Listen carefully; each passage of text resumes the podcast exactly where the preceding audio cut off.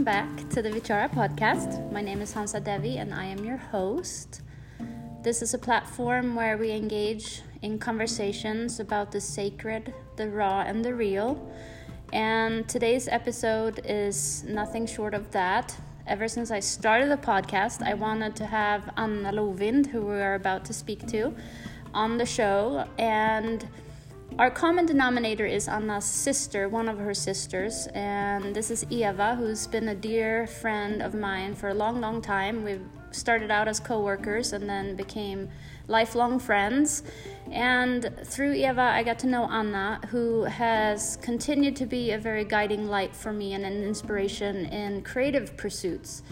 One of Anna's fortes is the creative process because she has worked with a lot of creative beings and entrepreneurs and creatives um, in various different modalities. Plus, she is extremely creative writer herself.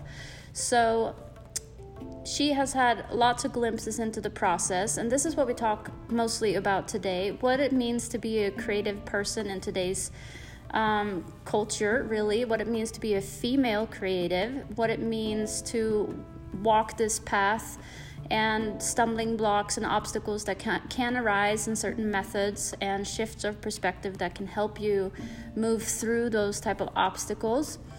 Um, if you stick through it till the end, we also talk a lot about how to engage with Anna and her upcoming offerings and ongoing offerings and I really want you to take the opportunity to work with Anna because um, it's truly can be life changing in in the way that you see yourself and your work and how we step up when or step into this um, the work that we're here to do. And I hope that this conversation is as inspiring to you as it was for me. It's always a joy to speak to Anna.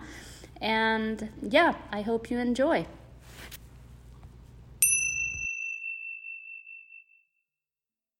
We are here with Anna Lovind is how I would like to say it in Swedish, but Anna, how do you even say it in English? Anna Lovind.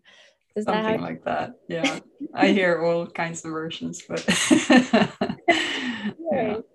Thank you for showing up, spending the time with us. I'm really excited to share more of your heart work, artwork, hard calling with our audience and to dive a little bit deeper into the creative process, which you have observed uh, and through so many people that you've been working with and with it yourself as well. So I'm really mm-hmm. excited to dive in. And yeah, I would just like to read your bio here really quickly uh, because it's such a beautiful uh, expression of who you are and what you offer. Yeah, and sure. and on your website, you say um, that Anna is a mother, writer, artist, and activist who believes in women's creative freedom and the power of our voices and stories. Anna left a career as an editor at a major publishing house, moved to the countryside, and set out to build a business that supports her own and other women's pursuit of a meaningful and sustainable creative life. Since then, she has coached best selling authors, helped launch solo entrepreneurs into orbit, and guided creatives from all over the world to go from dreaming to doing through her courses and workshops. In 2016, she co founded Write Yourself, a writing teacher training with a mission to spread knowledge about how to use writing as a tool for healing. She has published the book The Creative Doer as a rallying cry for women to start creating, because creative women will change the world. Anna lives in the deep forest of Dalarna in northern Sweden.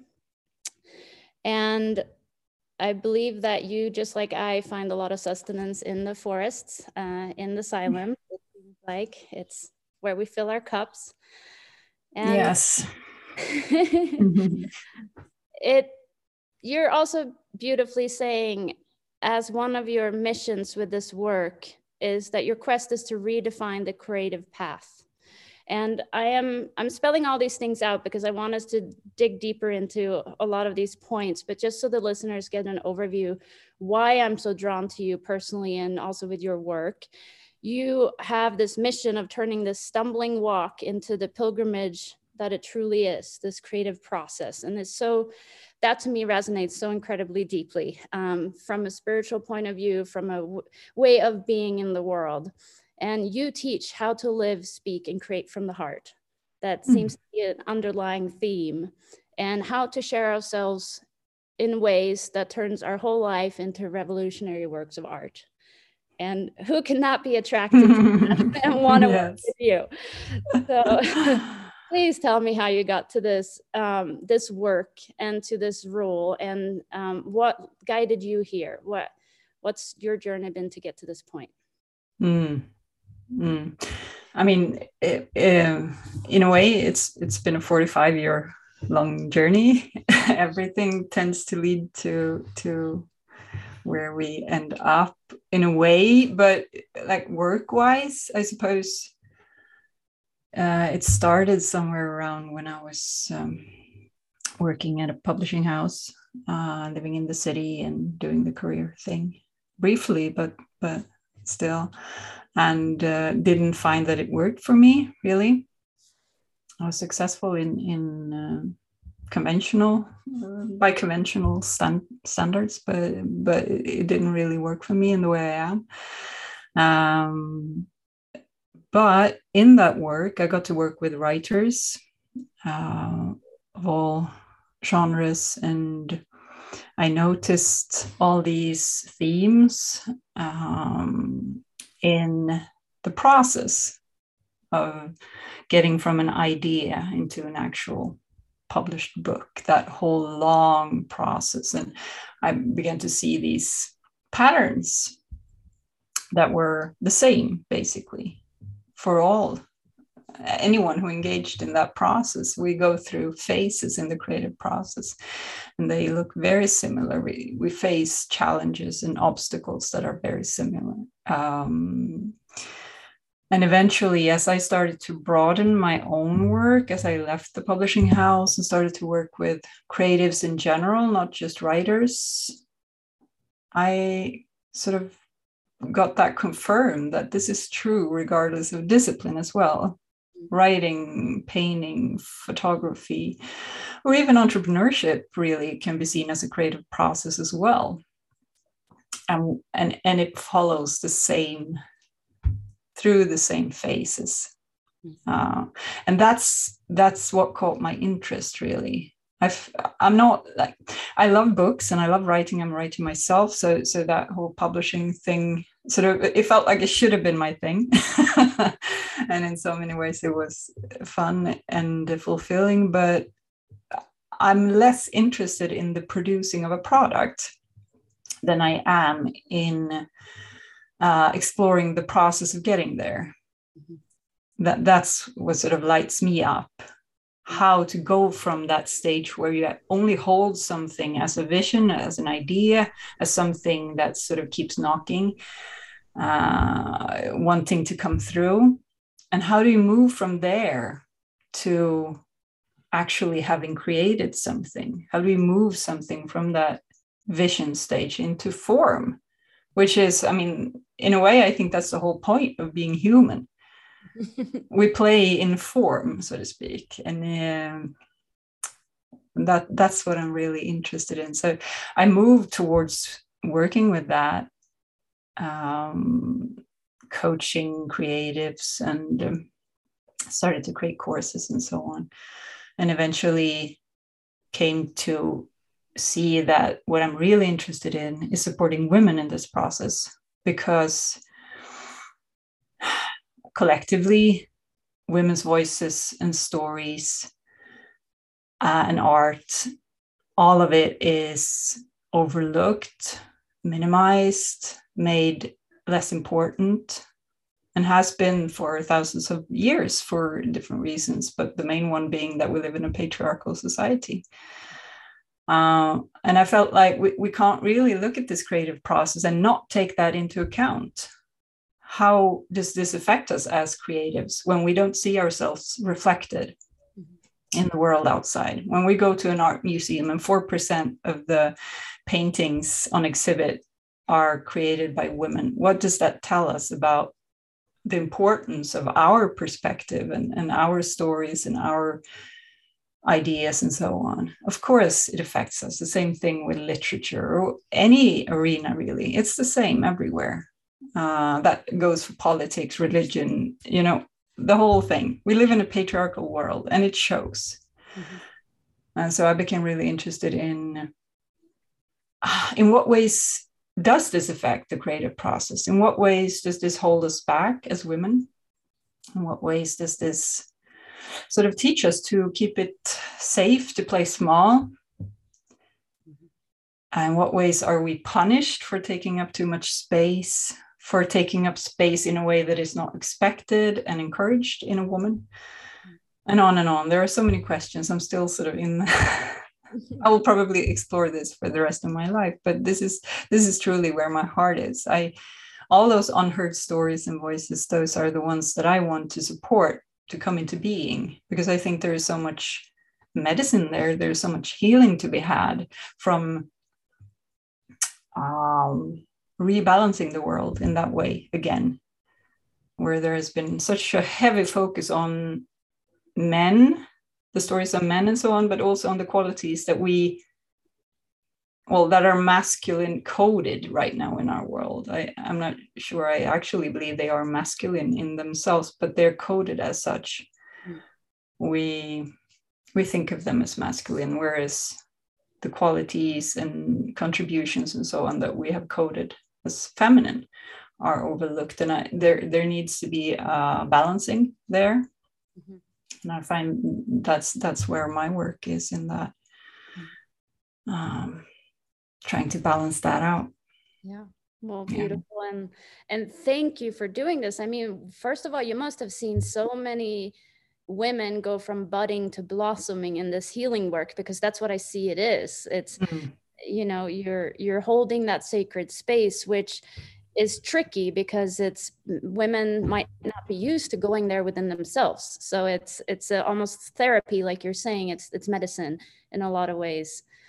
And um, i was as you were speaking i was you know trying to crystallize your why but it's so big it's such an enormous task if you look at it from this point of view because it's that's the you know the river of why you're why you're stepping into this flow of work and mm. it's enormous and how do you how do you personally make sense to it in a day to day you have your courses you have one-on-one calls and uh, describe a little bit what you do and what you offer so people can put themselves in your world or see themselves in your hmm. world mm. as we're going through this conversation yeah well the way i've chosen to uh, channel this work is is through a course and also a book with the same name called the creative doer which basically it's it's a creative education i suppose um, but it's focused on these themes that we've been talking about now. It's focused on uh, how to move through the creative process as a woman and how to learn to deal with fear differently, how to fuel our work in a way that we have never been taught how to. Uh, how to share ourselves in a way that feels aligned and grounded and meaningful to us and you know learning how to co-create with our work is a huge thing mm-hmm. it's a pillar of my teachings again that's not something that most of us are even familiar with when when women come into my world that's a new thing uh, so that's that's where with this course comes a community mm-hmm. you can now also choose to do it like self-study style if that's your thing but we do have a community that goes with this course where you, you have all sorts of support and company on your journey because I do think that community and support is necessary. Mm-hmm. I think it's very different, difficult, if not impossible, to do this alone, given that there are so many outside forces that are actually working against us as, as we embark on this healing and creative journey. But we do need support by like-minded people. And, and so I want to offer that. And that is has been for a few years the only way to work with me, really. So sort of given everything to that uh, container and creating it into what it is now. And um, just now, I've also opened up, uh, um, I suppose, um, an easier way to work with me that is called Ignite. It's a membership of sorts, but it's super, super simple, very pared down uh, into something that I even in the very full and busy and for many people chaotic lives that we lead now in this broken world, this can be accessible. Because not everyone can take on like this whole big online course. Not everyone has the means to do so. Not everyone has the energy or resources in terms of time and so on to do so. But this is a simpler commitment. Mm. But that serves the same purpose really to fuel that creative fire inside to to find that support to stay connected because uh, we do tend to get lost even with the best of intentions. We we get lost on the way. So there's this is a way to help you come back. It's beautiful. Thank you for putting that out there. And being that mirror because it sounds like you just like any type of guide when we are doing this because it's an inner journey that we have to embark on in order to share something externally. We have to go from that idea and vision to the manifest form of it to share it. Um, you are a spiritual guide of sorts and mm to hold that mirror so people see themselves because you're speaking of this co-creative process. And it's to me I'm, I'm also hearing or i'm seeing in myself how we hide from ourselves mm. and how you serve a purpose of of holding that mirror so people can start seeing themselves fully for who they are or as they are. Um, and before we move further into this conversation because there's so many things i want to dive into what is creativity to you? What can you describe when you're we're talking about this creative process? We know the we're going to dive into a little bit more about the obstacles and so forth but if you would put it in your own words what is this process? Mm. yes it comes with all sorts of associations for different people i think many people associate it with artistic pursuits mm-hmm which it can be, but that's just one expression of it. I, I think simply of the creative process as the process of bringing something, whatever it is, from vision into form, mm-hmm. from that idea stage into something that is tangible in this world that is manifest. Mm-hmm. Mm, that process is the process of creation. Mm-hmm. And that can look like uh, growing a baby inside your body that is i mean that is the original creative process truly or it, it can mean uh, birthing a book or a business or anything really and so when we are talking about creativity um, something that I guess it borderlines, you know, contemplation and spiritual practices. But what what I'm toying with in my own mind is this um, self-expression, you know, birthing this um, idea into form versus expression of self. Is there a difference in your mind uh, between these two, or is there? Um, is it two sides of the same coin? Is there? Um, do we focus on one more than the other? um, I'm personally really curious as to where ego comes into all of this. Um, mm, mm. I just want to hear your thoughts because I also know you're a deeply spiritual being, and I'm sure that's um, you know undercurrent in in your perspective. Yeah. Uh, well, the simple answer is that I don't worry too much about those things. Okay. Uh, because what tends to happen when you approach the creative process the way I do and the way I teach it is that that is sort of uh, the foundation of it, that it comes from a place of deep connection. Mm-hmm. That that is the first step, alignment. Mm-hmm.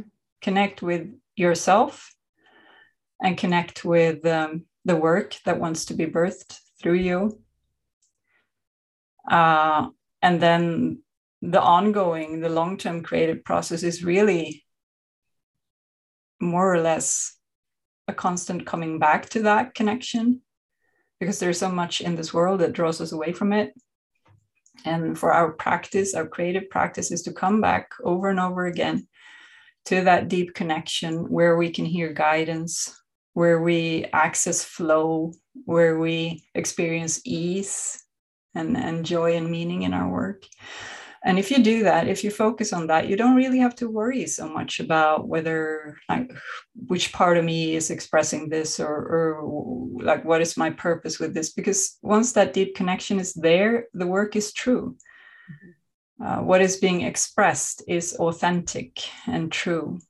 And uh, it's also I, understand the concept of ego. I know what, what one refers to when when you use that word, but I don't find it practically very helpful in this context because I I I've noticed over the years I, have done this work for so long now, and I've noticed over the years that when someone refers to ego in their work or something gets in the way, you know, I'm just in my ego or my ego steps in or whatever, and what they're really referring to is a frightened part of themselves, mm-hmm. usually a younger part, usually a child and when we refer to it as ego, it becomes something that we want to dismiss or something that we want to transcend or uh, move beyond.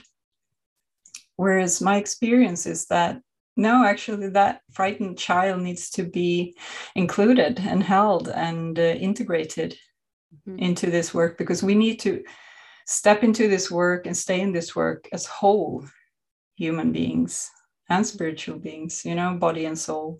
Mm-hmm. Uh, we cannot sort of uh, compartmentalize the parts of ourselves we don't like or the parts of ourselves that are challenging us or keeping us you know keeping us back they're not actually often not keeping us back but slowing us down mm-hmm.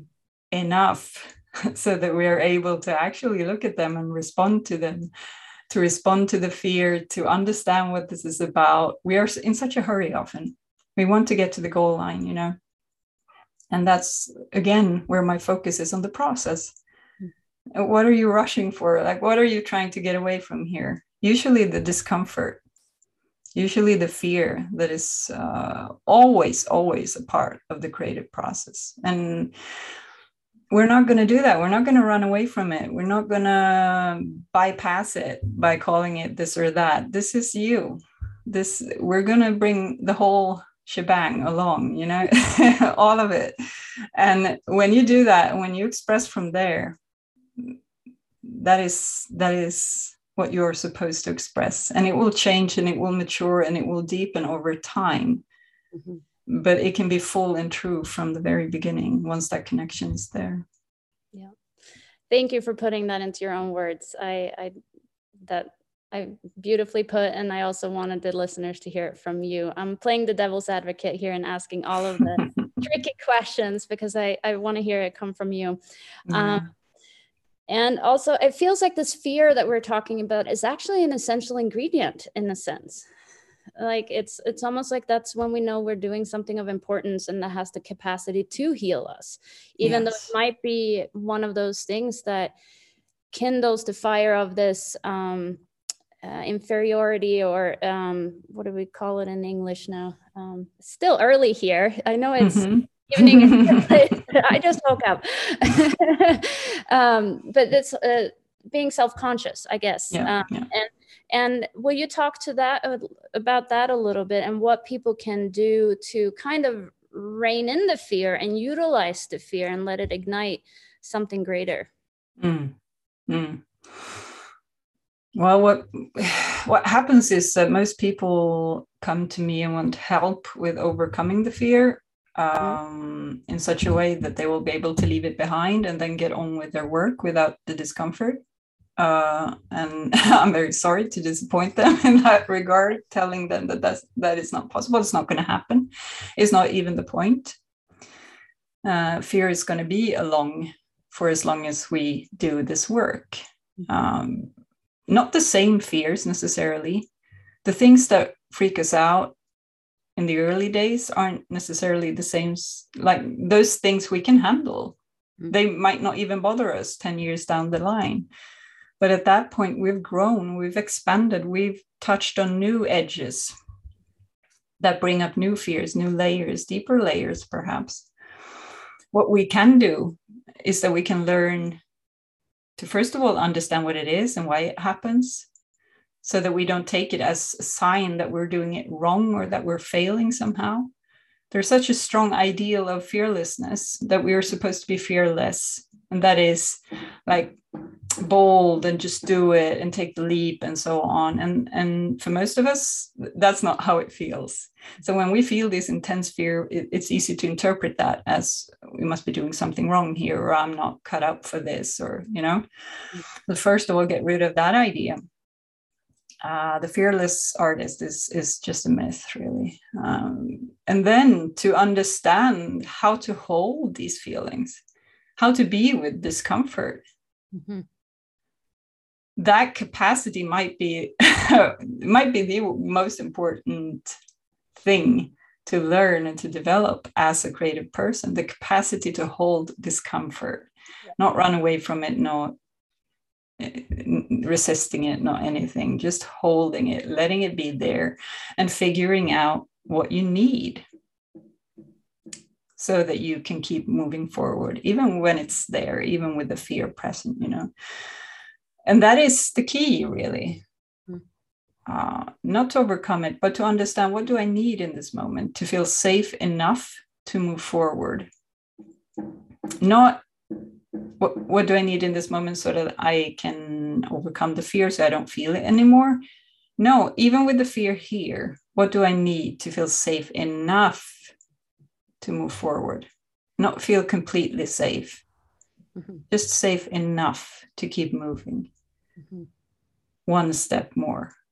Mm-hmm. Then we can ask that question again and then one step more and we keep doing that for the rest of our lives you know it's we're not going to get away from it but it will be it will get easier you know and, and that communication will become more or less second nature over time that tending to oneself and one's needs will become something that is a given part of the work not something that gets in the way or that we like have to deal with to get on to the more important stuff but it will become a natural part of the work. Okay here's fear again. Yeah okay let's tend to it.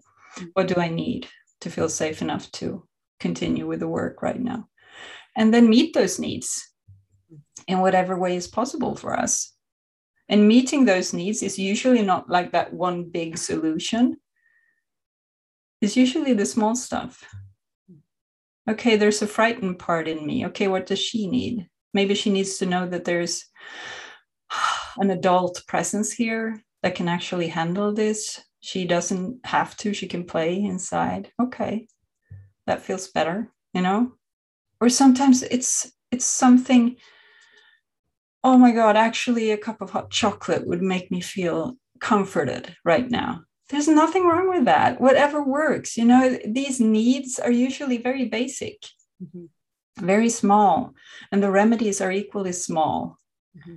uh, but we often miss them because we're looking for that one big solution the one that will uh, like remove the fear once and for all mm-hmm. and so we miss this small gradual way of tending to ourselves that allows us to keep moving and keep growing, both ourselves and our work, and also our capacity to hold that fear and to hold that discomfort.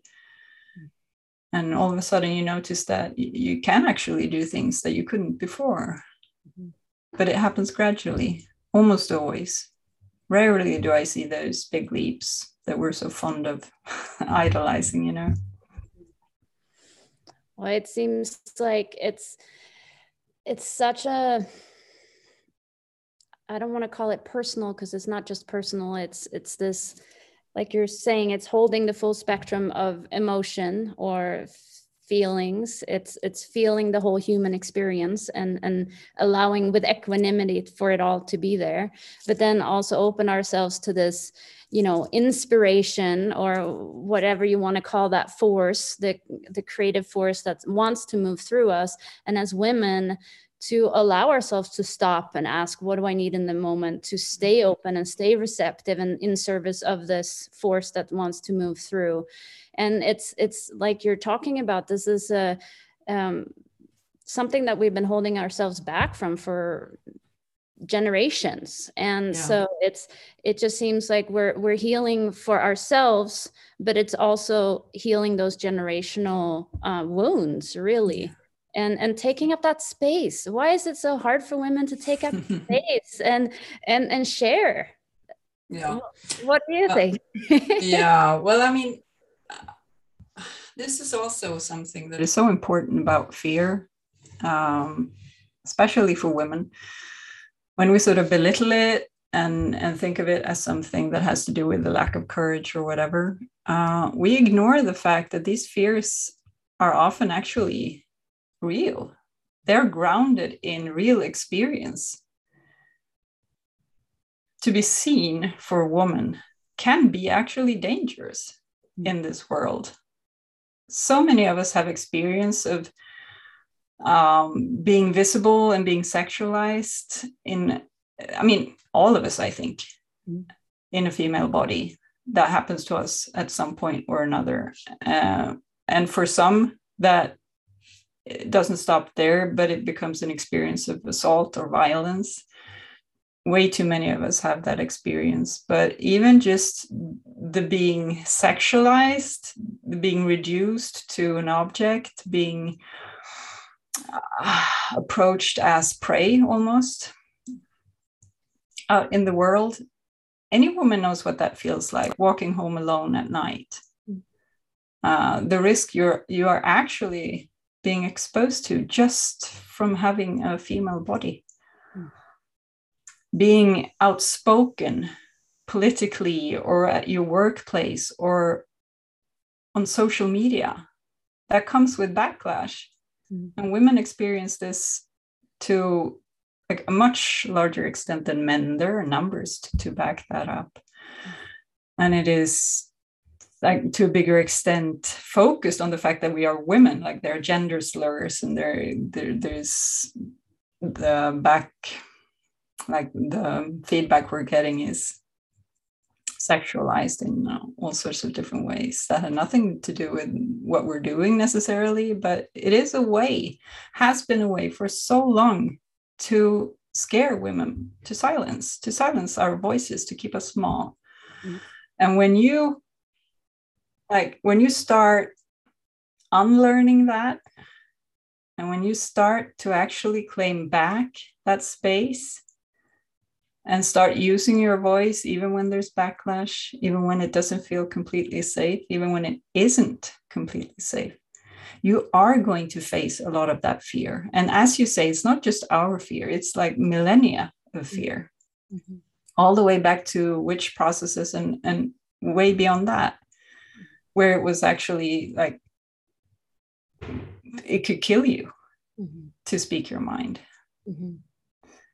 So i like i want to acknowledge that, that there is a real foundation for this fear. It comes from somewhere. It's not just irrational. It's not just because we don't have enough willpower or whatever. It, it comes from somewhere. That's why it's so important to meet it. Um, and when you do to to like one thing that we need to dismantle in order to do this is this extreme individualism that we that our culture is so saturated with. Ah where we celebrate the one going it alone you know the self-made man and all that which is again just a myth. There is no such thing as a self made anyone because it's all like look a bit closer and you'll find all the support and all the people enabling that person. But we love to celebrate it as such, as the lone genius, you know. And that is not the path forward, especially not for a, any person who holds a, a marginalized identity of any kind, like all women for sure, but even more so if you hold like if you're a person of color or if you hold an identity as you know a muslim perhaps or an indigenous person or whatever like it's th- there is so much there's so much that we face mm. when we start using our voices when we start sharing ourselves and our work it is not possible for us i think to do it alone. Mm-hmm. so to just let that idea go and then to start calling in the support that we need. And this can be also this can be so tricky for a lot of women who has experience of not feeling safe in their relationships both to men and to women actually because you know growing up in a patriarchalized society as a woman we internalize a lot of that a lot of that crap a lot of the misogyny. We hold that too. And it plays out in relationships between women as well. So so a lot of us have the experience of not feeling safe in you know in community. We're not we don't have the experience of being supported and held like that. So so just just that just learning how to seek support how to find those like-minded people who will actually support you who will help you grow who will help you feel safe mm-hmm. because i do think we need community for safety uh, that is that is such a big deal for so many of us uh, but that is also where so much of the healing happens you know Absolutely. once we get to experience that what it is to be supported by other women and and eventually also in the bigger world by men mm-hmm. Well, that's why I find it so incredibly important and such a gift what you're offering because you are creating that safe container. No matter if you're working one on one in these group sessions or you have your book spread and people read it, you know, on their own and just kind of start exploring these topics within themselves. You're there's still the energetic container through your work and what you put out there and it feels mm-hmm. like like you were reading in your bio early on that this is really if women can start sharing their voices start creating no matter if there's an end goal or not just exploring the process of channeling this creative force whatever that may be it just seems like that is what will create a shift in the reality that we live in. And that's why it's just so incredibly important that we almost take responsibility for this in a sense. Like we we need to do it not just for us but for future generations because we're creating a different narrative by Very doing much. work. Yeah. Yeah um, i think of this as culture making ultimately. yes. We're building something else here. Even yeah. if it's in tiny steps doing this in this way is definitely contributing to building a culture of care and creativity and, and so on as opposed sure. to the culture that we're living in now. Absolutely. And to bring it back down to the individual process, um, say the creative doer, it's a brilliant name, by the way. I love it.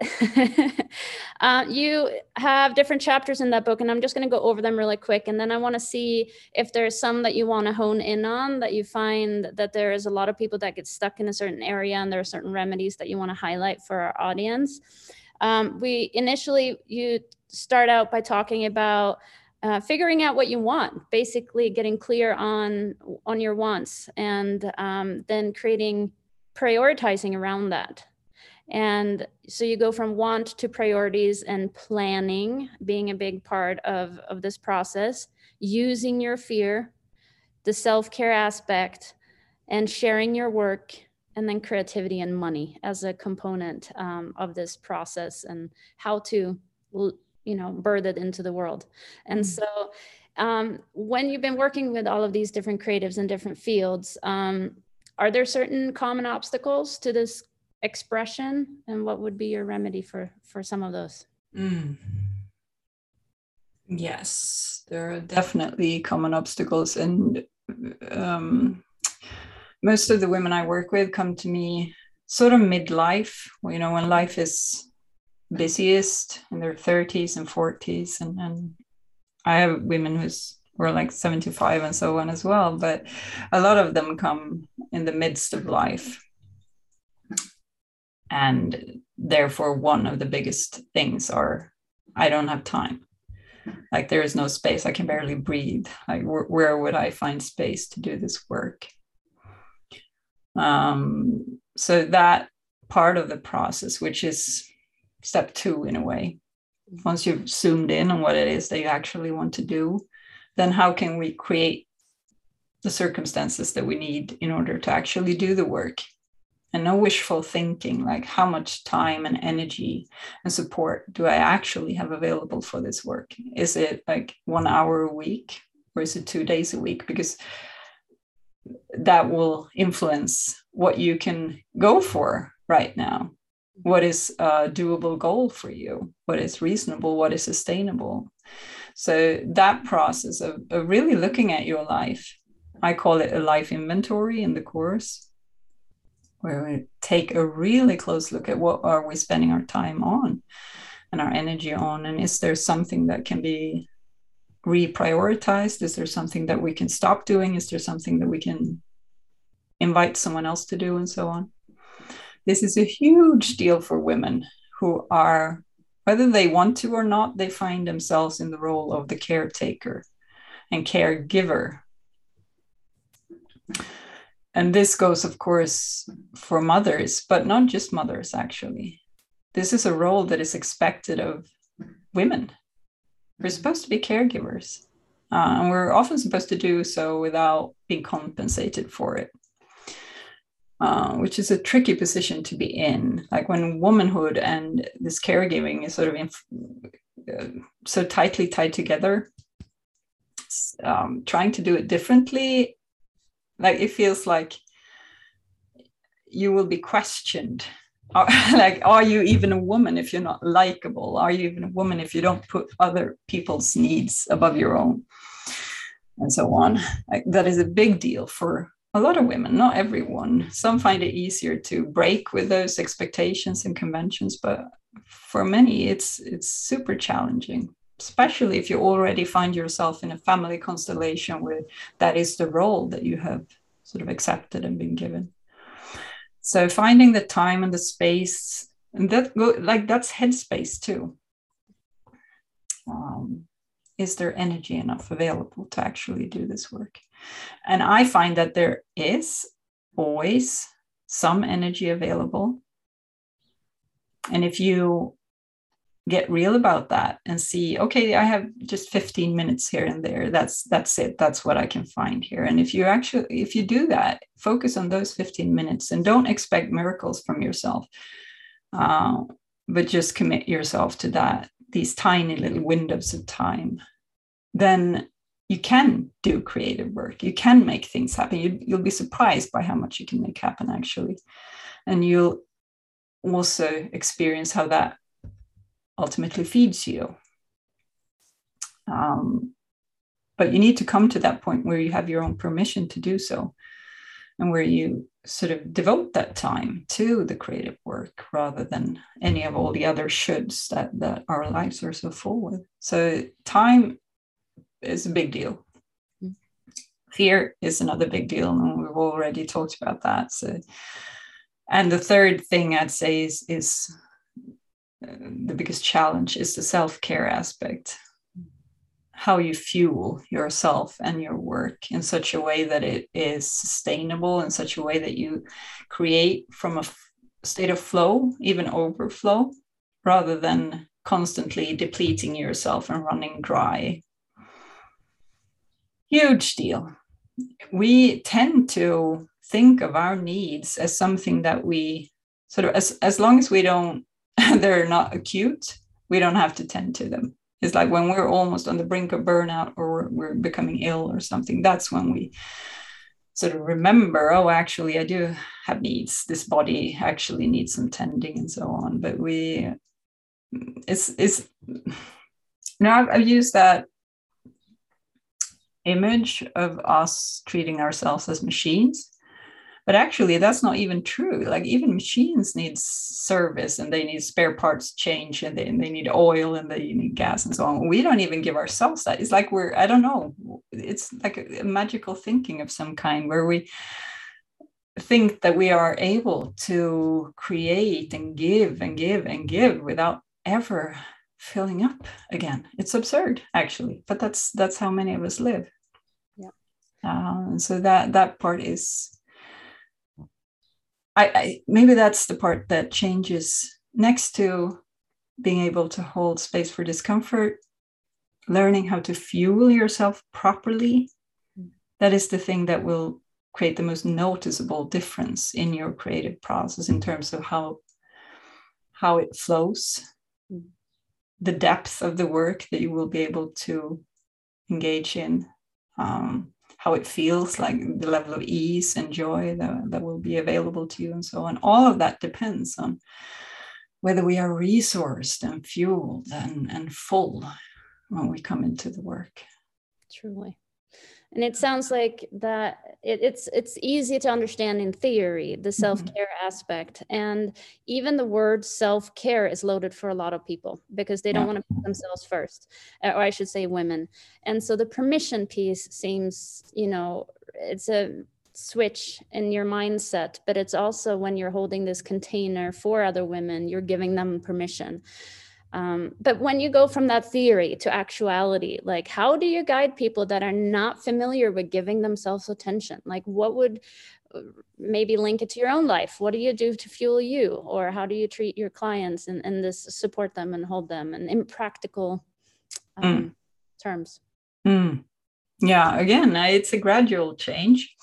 It has to be a gradual change because when we come from that place where we're not even granting ourselves the same care as a machine we're not going to be able to step into full overflow at once. It's going to have to be a gradual thing um, and we're going to face lots of resistance both outside and inside in the process because society benefits from us staying in the role as caregivers unpaid caregivers. So there, there might be some backlash to you not taking on every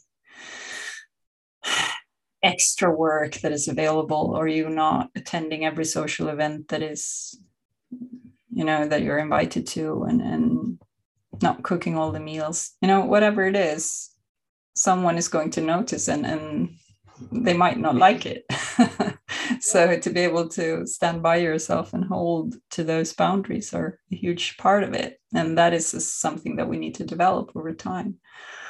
And also like you say these internal boundaries or these internal uh, challenges rather uh, to even give ourselves the permission to give to ourselves and to give to ourselves before we are actually depleted what a thought. Like it's for a lot of people it's just no that's not how we do it here. We run ourselves dry and then maybe we can have a sip. But i'm trying to reverse that situation and i talk about it specifically as fueling your work because that sort of helps us shift helps us remember the absurdity of trying to do the work without fuel how like how off we are in in the way we look at it. And so i speak about that. And in the community like we do we, what we call a weekly check-in where we share our priorities for the week and so on. And, and there are two questions in that check-in. What, what are your priorities? And also how are you going to fuel this work? So that we keep that in mind all the time. Oh yeah that's right I'm just, I can't just sort of power through here. I need to fill up as well in order to be able to do this work. So that is one way to sort of build it into a habit. And then over time to, to see if we can sort of expand that permission mm-hmm. and to not just sort of give to ourselves in order to be able to work some more, but actually give to ourselves because of what that feels like to be alive when you are resourced and full, and when you are generous towards yourself in that way. Because like the, the quality of life, there's such a difference there. Oh my goodness. It's, it's, yeah, wow. Yeah, and this, this can, what? It's a big topic. It's sure. a huge topic. Yeah. And and I try to keep it very practical. And I also want to focus on like tying it to our actual needs because self-care has been commodified in in the last few years it's become something that people sell to us in like spa visits and sheet masks and and whatnot. That apparently is self-care. And i mean it can be. Sure that's nice but it's often surface level. Mm. doesn't necessarily tie back to our actual needs which might be to live a slower life. You know to be able to breathe in our days might be that we actually need a lot more rest and sleep than we're getting it might be that we are so alone in our life that we we don't know how to function those things that like when we tend to those things that's when we create an actual difference a lot of that taking a hot bath you know all of those usual tips. There are things that get you through the day, get you through the week, but they won't change things underneath. They won't change the reasons why we are so depleted and tired and so on. And of course, it's more difficult to, to address those deeper needs. Um, but I find that it's helpful if we look at it in a very practical way. Mm like what does my body need right now what happens and and to explore it yes it's challenging and it's we're not used to it but what happens if we just try it and see what happens? What, do, what if we explore this? If instead of pushing through and staying at the computer an extra 15 minutes what if we take a walk and see what happens? And then we can compare. Mm-hmm. and then we can sort of start learning relearning. Getting the experience, lived experience of actually coming to our work from a place of fullness. What happens then? What am I able to create? How does it feel compared to when you come with the striving and the pushing and the like that discipline that is really just a whip mm. that we're whipping ourselves with all of those oh, oh my goodness the obsession on productivity that comes from our capitalist society and so on when we bring that into the creative work what happens then how does that feel where that where does that leave me at the end of the week or in the end of the day that like we need to really relearn these things we need to get into the actual lived experience of it because we understand this in theory right but un, until we actually feel it and experience it i don't think we get it Mm-hmm. So that's yeah, that's a big part of it. Getting to the yeah. Well, I love how you're meeting people kind of halfway though by talking about fueling your work because as women we want to put others or um, put ourselves in service right? That's kind of our default mode a lot of the time. And so putting ourselves in service of the work might be the first step to that experiential um, feeling in your bones and body and eventually like feeling more aligned and connected and that will just kind of overflow into this being that vessel. And yeah. uh, so brilliant. I think it's one of those um, little like there's a lot of nuggets here but there that nugget of like switch in mindset on how we phrase mm-hmm. things for ourselves. And it gives us you know more permission to see ourselves but we are doing it in the service of the work that wants to come through. Um, so beautifully put. Um yeah is there is there any other you know stumbling block that you see a lot when you're talking about the stumbling walk and taking making it into a pilgrimage. And what does that look like for you? And how has it look like for you in your own journey? Uh, will you share a little bit of your own process? Mm-hmm. oh my goodness. It's um yeah that's what i that's what i do. I share my own journey. That's that's what most of my writing is about really i, I talk about the creative process and the creative life um, from my perspective and from my experiences of trying to live what i teach. I am very committed to living what i teach. And that looks like um, allowing myself to be messy and to lose my way and to always circle back to new challenges or the same challenge, but from a slightly new angle or perspective. And to be open about that. Mm, I've never, never positioned myself as an expert in the way that I have arrived. Hmm. And I do so, like, this is an intentional choice because I don't believe in that. I don't believe we arrive.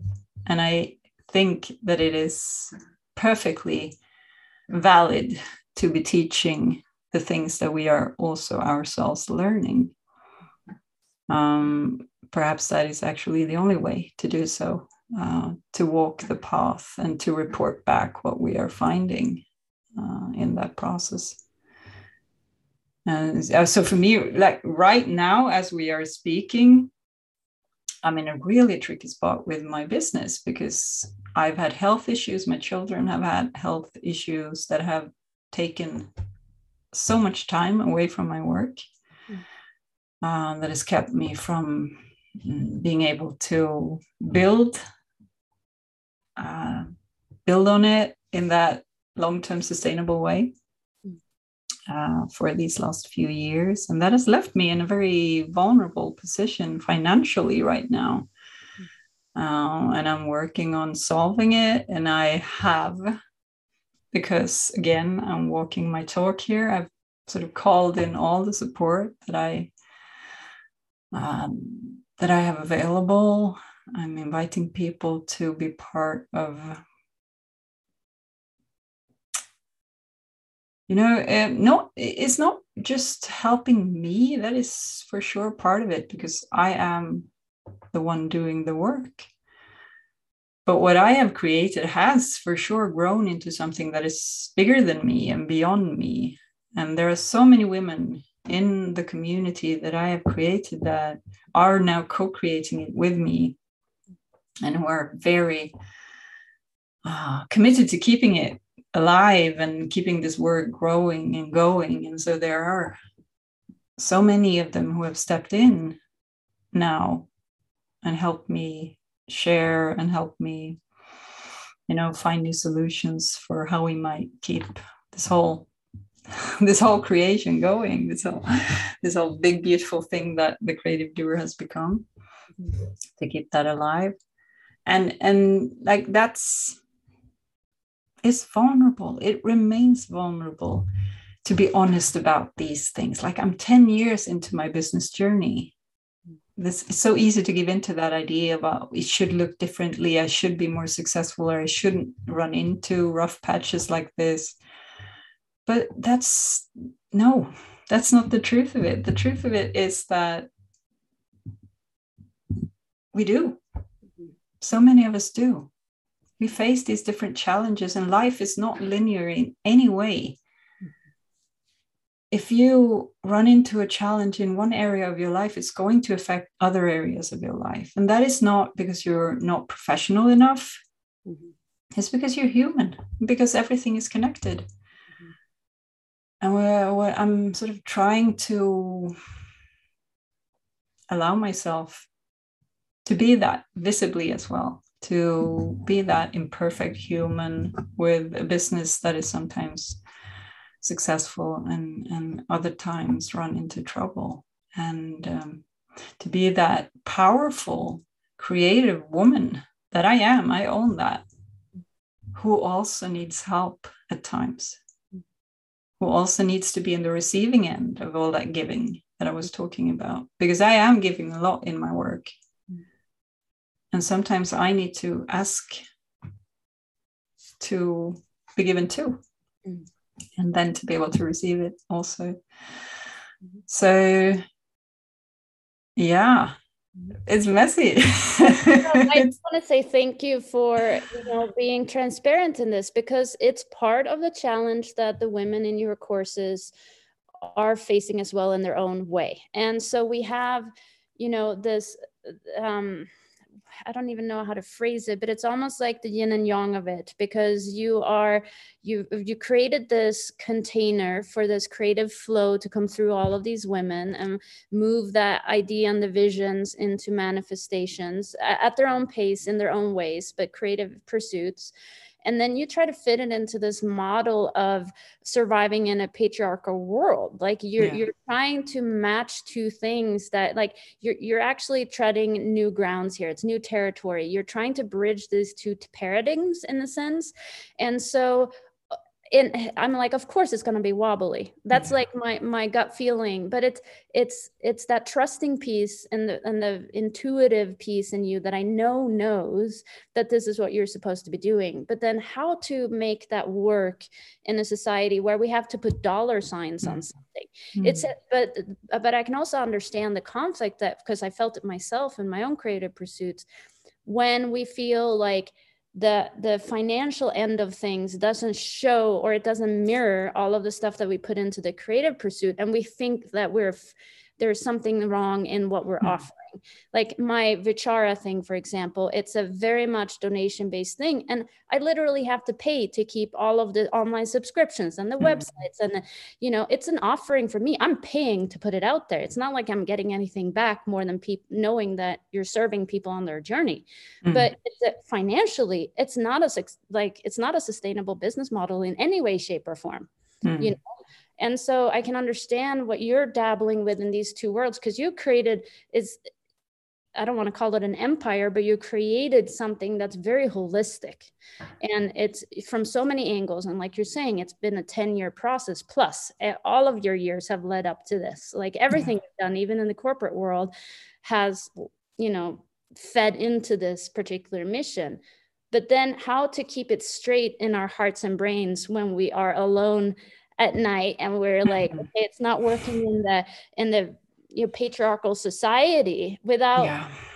starting to degrading ourselves like that's a really fine line because as women we take it personally that this you know is hard to pursue in in a financial sense so yeah. um, do you mind talking a little bit about that because you have it in your book to creativity and money and yeah we don't have to take you as a showcase but it's this you know ongoing dipping into trust. Like sometimes mm. we really gotta put trust on the you know on a pedestal because it's our sole work to continue going. We just got to surrender to this and you know and, and, yeah. speak to that. Yes. Oh my god this is a, such a, a, juicy topic in that it, it, when we look at money mm-hmm. all sorts of things come to the surface. And for one what you were just describing here that's such a big part of it really it's we're straddling two paradigms here mm-hmm. trying to create this new culture that i was talking about the one that centers care and creativity and nourishment and all that and then we also need it to function in a capitalist patriarchal society mm-hmm. and some uh, like when I came into this work, I came from sort of the new age angle a bit. I spent a lot of time in that self help world. Mm-hmm. Um, and a lot of it was focused on the individual mm-hmm. and our sort of capacity to manifest or the way we are responsible responsible for everything that shows up in our lives and so on and does not in any way take into account or even recognize all the factors that affect us uh, from the outside factors so to speak mm-hmm.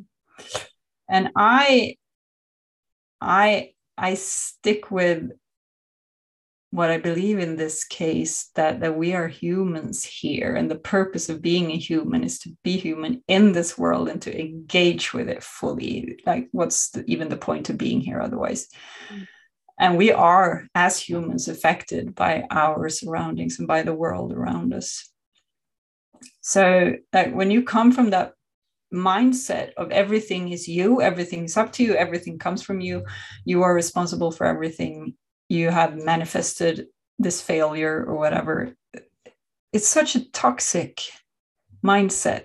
It's such, it leaves you completely alone, owning responsibility for a lot of things that you have not had, you have nothing. You have no part in creating it. We are born into this particular system here. And like you and i we have lots of privilege from being born into a country that was democratic and we have enough food for the day and so on.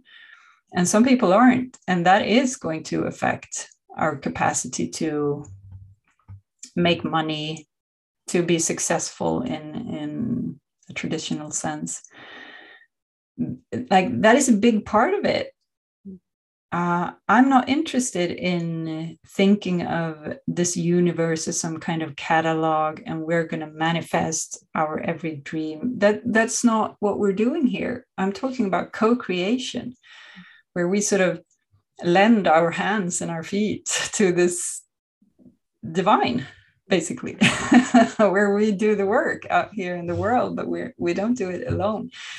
And we don't pretend that that we're not human so to you know money can be talked about on so many different levels but i don't think it can be talked about in any way that is helpful unless you recognize that first unless you recognize how outside circumstances will affect what you are capable of doing, the resources you have available, and so on. And right now, for instance, I find myself a single mother.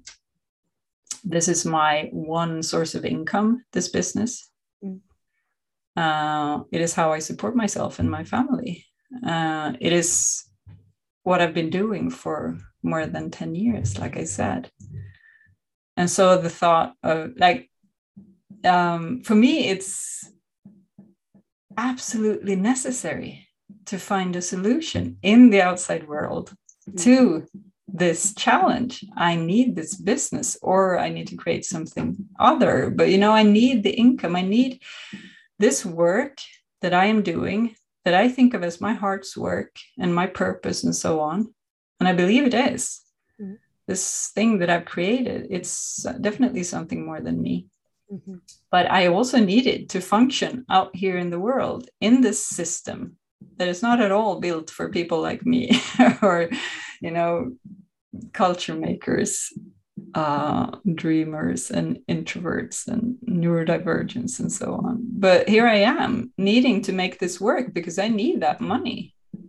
I have bills to pay that is a very different situation compared to if you have resources available you know whatever it is from if it's a partner that supports you if you have a day job that pays your bills and you do your creative work on the side if you have heritages from you know wherever if you have money available then you don't actually have to bother so much about that you can do your creative work sort of separate from the whole thing, the whole capitalist market thing. And that was like those two things can't really be compared, even. Mm-hmm. There is still the center of it, there's still the foundation that I've been talking about our whole conversation here, where the connection to yourself and the connection to your work is where it starts and I still believe that our work is to come back to that over and over again and remain loyal to it and remain as true as we possibly can to that in our expression and in everything we do. Um, but to need to make money from it or to choose to make money from it, that adds a whole new layer of challenges, a whole new layer of intensity to your journey um, it's almost like oh my god it's almost like that is a creative process in and of itself you know above and beyond the work that you're actually doing. Um, and that is something that we need to address and that we need to be aware of. Uh, and that we need also our own permission to deal with and to yes, I'm dreaming of a world that looks very different from the one that we're living in right now. And I'm doing my part of creating it in different ways. But I'm also here learning and understanding how this one works right now so that I'm able to exchange this work for the money that I need to survive in this system. And it is a mind fuck if, if I'm allowed to swear in this show. Uh, it is. It is. I mean, Jesus. Yep. And it's also, it can also be quite creative and quite exciting and, and finding new ways and using those old tools and doing something better with them and so on. It, it can be absolutely a creative journey also. But it, I'm not going to pretend it's easy. It really isn't. it really isn't. Well, it just also feels like that's where the you're a lighthouse in that because you you are paving the way in a lot of ways. Like I, I see you as the person walking through the jungle with a machete. Like you have all mm-hmm. these women behind you, and you're kind of creating that pathway. But because all of these women are doing the work, um, you know, they to all together we have the potential to change where these two paradigms meet. You just happen to be 10, 20, 50 steps ahead, and your business is a great um, example of, of where there is this friction, right? And it feels like that friction is really where your medicine lies and your mm. healing lies and and i feel like we all will eventually meet that friction because we are to bring our inner worlds expose them enough to you know share with the world where hopefully there is a fair exchange mm. and it just seems like that's really where we do need to work we do need this the society and the and the means and the ways of the world to meet us halfway in this expression right? It's not just for our own self to have you know at home and hide it all in our closet because that's that's not a full flow. Mm-hmm. um, so it seems like it's i don't know it just seems so important to for all of us to help you break through and because you're nurturing so many other women that will follow your path. And it just I don't know, I just feel so passionately that this is exactly where skon klämmer. exactly where like that's the um, what's an equivalent. yeah, it's like this is where you know attention needs to be given and yeah. it's problem solving in a lot of ways. It's very rational thinking. It's stepping out of this creative thinking in a sense. Granted, yeah, creative uh, perspectives are important in this way too to kind of bridge the gap but how do we bring this creativity into a world that may or may not be receptive to it like how do mm-hmm. we make it work and i just hope to god that you know that you know what you created and your offering is not tied to the challenges you're facing right now i hope mm-hmm. that you don't doubt what you've been putting because that's so sacred that's so you're i mean it's such holy work that you have put out there. And so i hope when you go to sleep at night that you don't feel defeated on a you know essential level mm. in your mm-hmm. being because it has nothing to do with that. You know this is where being meets doing in a sense. We have to learn how to be and how to express that and then we bring it into the world in in a doing sense. And it's quite different. Quite different yes True. Thank you. Thank you for naming that. Absolutely. And tell us what we can do to one support you get involved i mean i'm just I, i've known you for a long time and yeah. i'm so itching to like dive deeper with you so uh, tell us how we do that and yeah give us the scoop yes well the creative doer is is sort of my hmm going to say it's my heart's work, but all of it is. But it is the center of this business that I've built for sure. Um, it is the most powerful container that I have to offer. Uh, and it is a beautiful space, truly, where women from really all, all over the world are gathering and supporting each other. And um, where I, t- where I share my teachings, both as the course with the lessons and all of that, but also with this ongoing support that we offer that serves as these reminders that we need, you know, the the long term aspect of it because it is long term work. Um, so that's available, and that's where you'll meet me. Mm, I don't offer one on one sessions right now, at least. Uh, so if, if you want to work with me, that's that's how you do that. And like I said before, the creative doer is also available for self study at a lower price because it's not always an option to go for the full deal. And, and i want to respect that. And so it's it's available like that. Also some people just prefer to learn by themselves. Mm, that's quite all right. How long is the course? Sorry to interrupt but just so people get a perspective on the the what they're investing their time in if we're talking about that yeah so when you join the creative doer you get one year's access to the community mm-hmm with the support and the monthly calls and the weekly check-ins and all of that that is going on there. Uh, the course content, however, you have access to forever or you know lifetime access as long as it is in existence you have it.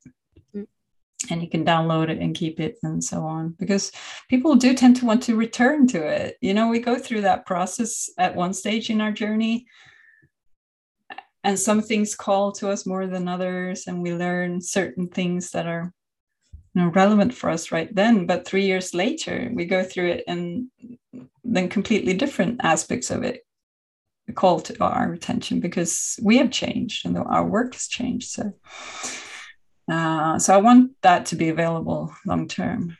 Um, and then the second thing this new thing is is the membership that is called ignite which is a very easy way for people who are overwhelmed or tired or full lives or don't have the financial capacity to join the creative doer it is a super easy way to work with me and to take part in these teachings in um, oh it's a, like three live meetings per month mm-hmm. it's an ongoing thing you sign up a month at a time so a smaller commitment, but still very powerful work.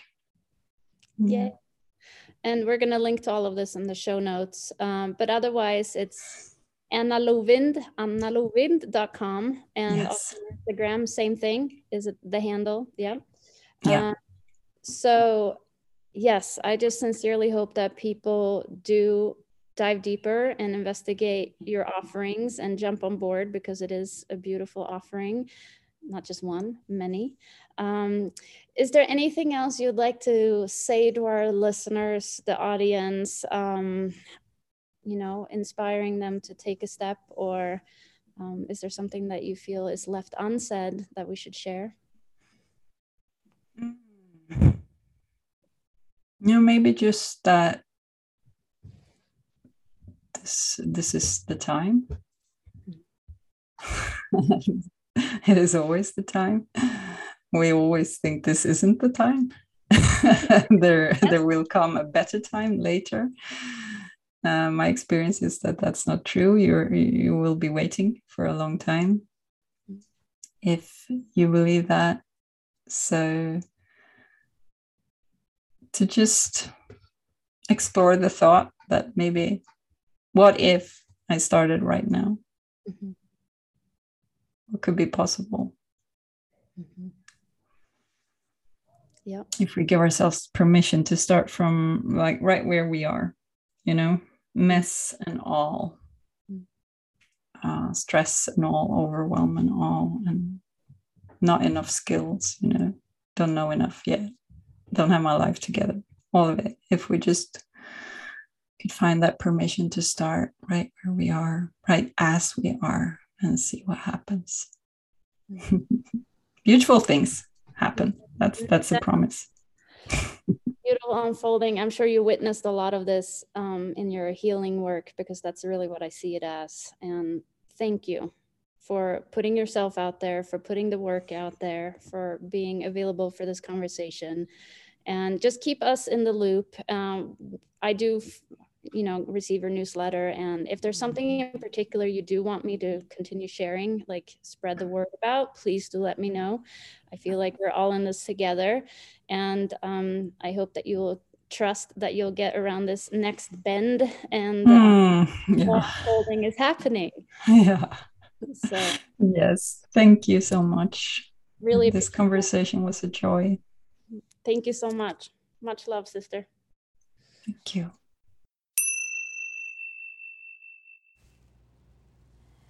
So, to wrap this up, I also wanted to give you all a heads up about a GoFundMe campaign that has been launched by Anna's students, uh, people that have been working with Anna in the past and found it extremely valuable what she's offering to the world.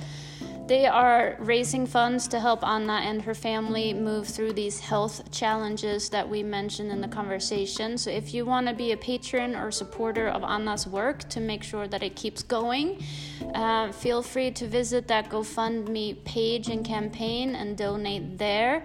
What you also can do to support the work is to engage in the work and make that mutual exchange where you show up for your work and for yourself and you either dive into any of the courses or you buy the book or read the book reach out to anna um, however you feel like you want to engage just know that it's deeply heartfelt for Anna and her family at this moment. And I know for a fact that she would be delighted to work with you and support you in this process. It's very, it, it always feels funny to ask for financial help, but I know that Anna really wants to support you in your journey as well. So, however, you see that exchange happening for you, um, I know that Anna is excited to, yeah, get in touch with you. So, until next time, Här är jag om!